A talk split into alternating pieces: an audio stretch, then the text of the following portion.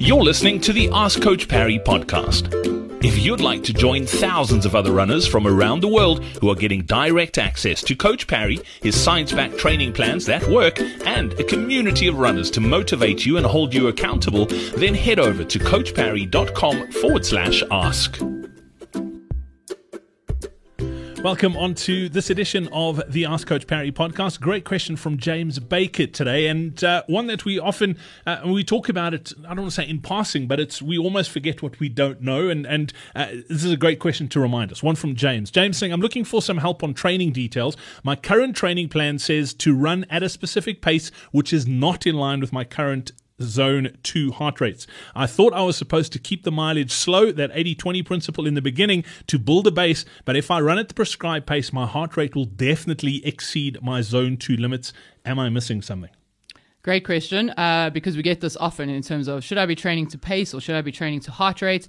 And really, the first thing comes down to those zones that you're looking at, James, what how have you worked those zones out? If that's just something your Garmin is spitting out at you, that's probably based off an age related heart rate. And, and and and there's so much unreliability with those equations that I would recommend that we don't necessarily use that as your set zones. So that's the first thing. Let's just make sure that we're getting these zones or your heart rate readings as reliable readings and we've we've we've hammered on about this in terms of getting reliable heart rate readings using a chest strap um, and all of that is really really key. So first and foremost we need to make sure that the zones you're working towards are reliable and, and, and accurate and relative to you. Okay, so that's the first point. And, and I'll touch on that in terms of how we measure that in a, in a sec. But essentially, when we're talking, are we going to be running to, to pace or heart rate? Ideally, your heart rate is going to be the measured metric. That is going to be so specific to you if it's measured reliably. Um, and that's the metric that we want to use.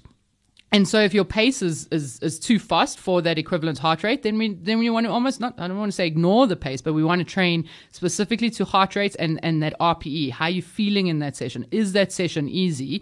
That is really what we want to start training towards, and eventually that pace will start correlating at the same sort of heart rate. Your your body you will get more efficient at utilizing all the different fuels, and the body does get better, and you do get a little bit faster at that similar sort of heart rate. So so that's the first point. If we're looking at pace versus heart rate, I'd always go with the well measured internal variable as opposed to the external variable, which is pace, um, and and so that we're really ensuring we're working in the right energy system and in the correct zone from there. In terms of working out your zones, we you know the, as I mentioned, those Garmin or the the wearable device sort of. Uh, formulas aren't always as accurate. They just they're very general, and so we want to have something that's relative to you. And so doing more of a threshold test um, to work out your, your zones is, is what we would recommend. So that's a, a 30 to 40 minutes hard sustained effort. So a nice long warm up beforehand, going out and doing either whether it's 5 or 8k time trial, and then taking your average heart rate from that. And then from there, we can work out your zones. Um, that would then be very specific and individual to you, and then we know that we're getting the right sort of readings. Cool, great question. Thank you very much for that, Shona. Much, uh, much appreciated. We look forward to catching up again next time. Awesome. Thanks, Brad.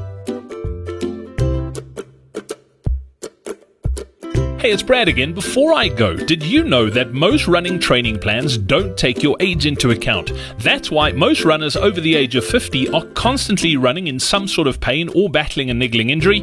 That's why they always feel tired and fatigued, and it's also the reason why their endurance fades as they get older. It's the number one reason they seem to get slower and slower year after year, even though it feels like they're training harder than ever. If you'd like to discover a new way to train as you get older, then make sure you join us for our upcoming upcoming Fast to Beyond 50 masterclass. Simply head over to coachparry.com forward slash 50 or click on the link in your podcast player now.